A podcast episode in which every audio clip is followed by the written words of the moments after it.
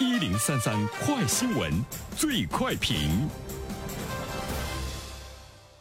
焦点事件快速点评，这一时段我们来关注杨倩、苏炳添、全红婵、陈梦、孙颖莎，在奥运赛场上，这是人们耳熟能详的名字。可谁能想到，这些自带光环的称呼，在另一个场合却成了有些人眼里的香饽饽？中国商标网显示，目前仅全红婵就有数十条商标申请信息，而最早的可以追溯到她跳水十米台夺金的当天。那么对此，我们有请本台评论员袁生听听他的看法。你好，安然。这个呢，已经不是一件新鲜的事情了哈。像奥运会冠军，还有那些知名的人士，他们的名字都会被抢注商标，而且速度呢，可以说是一种秒杀。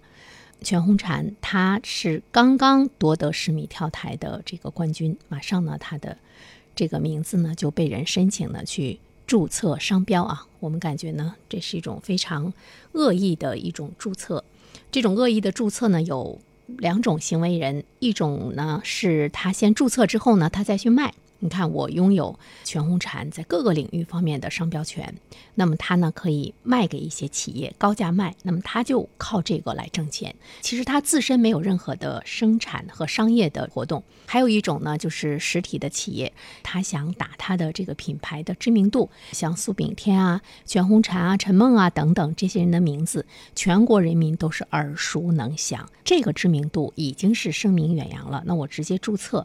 就是呢，这个一本万利的这个生意，所以呢就进行恶意的抢注哈，呃，这种行为呢是在循环的出现，是在不断的出现，抢注名人的名字，注册成商标，注册成驰名的商标，在全球的范围中呢都是存在的，也不单单呢是我们国家。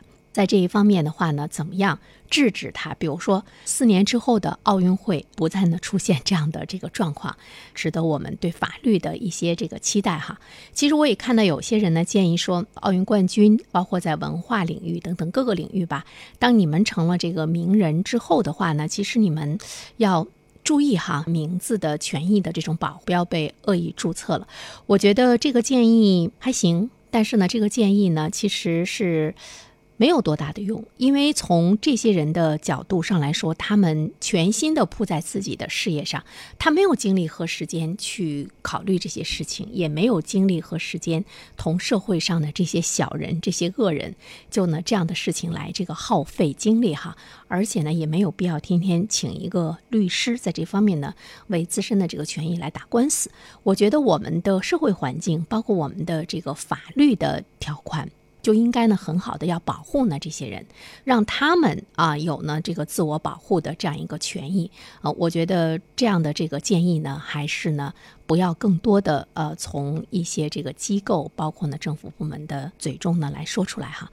所以呢，我们也看到了就是这样的一个恶意的注册啊，国家有关部门也特别的强调，不得以奥运健儿的姓名恶意抢注商标，或者是其他侵犯运动员。权益等等，有这种行为的，必须及时的。撤回和停止呢实施商标注册的申请。第二方面的话呢，其实我们要更多的是关注到的就是一个法律的问题。呃，刚才我们说，在全球的范围中呢，这种抢注名人的商标这种行为都存在。呃，但是呢，我们国家的法律它对名人姓名权予以特别保护的这个规定呢，其实是有待于进一步的完善。除了民法通则对公民的姓名权保护之外呢，呃，商标法中。也呢是仅有保护姓名的一种特别法，怎么样？